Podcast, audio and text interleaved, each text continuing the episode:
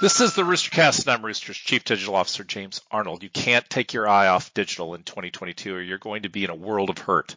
There are four major areas that demand your attention right now. First, the third party cookie deprecation and what it means for all sorts of digital tactics in 2023. The options are still at best in testing and at worst, not very good. If you aren't running scenarios with your vendors or tools, you better get meetings scheduled now. Second, Google Analytics.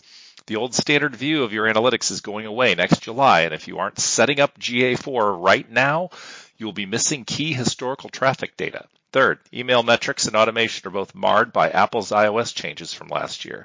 The open has always been a flawed metric, but now it is highly suspect. If you're using opens as a trigger in your automation, you'd better filter for users of Apple Mail. Finally, Google is shutting down its old paid search text ads and transitioning everyone to at least the responsive ad option. That means the specs on CPC search ads have changed. The responsive ad options are so much better, so there's no need to wait until July to get started. I don't know of a recent time when so many pivotal digital things were happening. Don't be asleep at the wheel, folks. This is the Roostercast.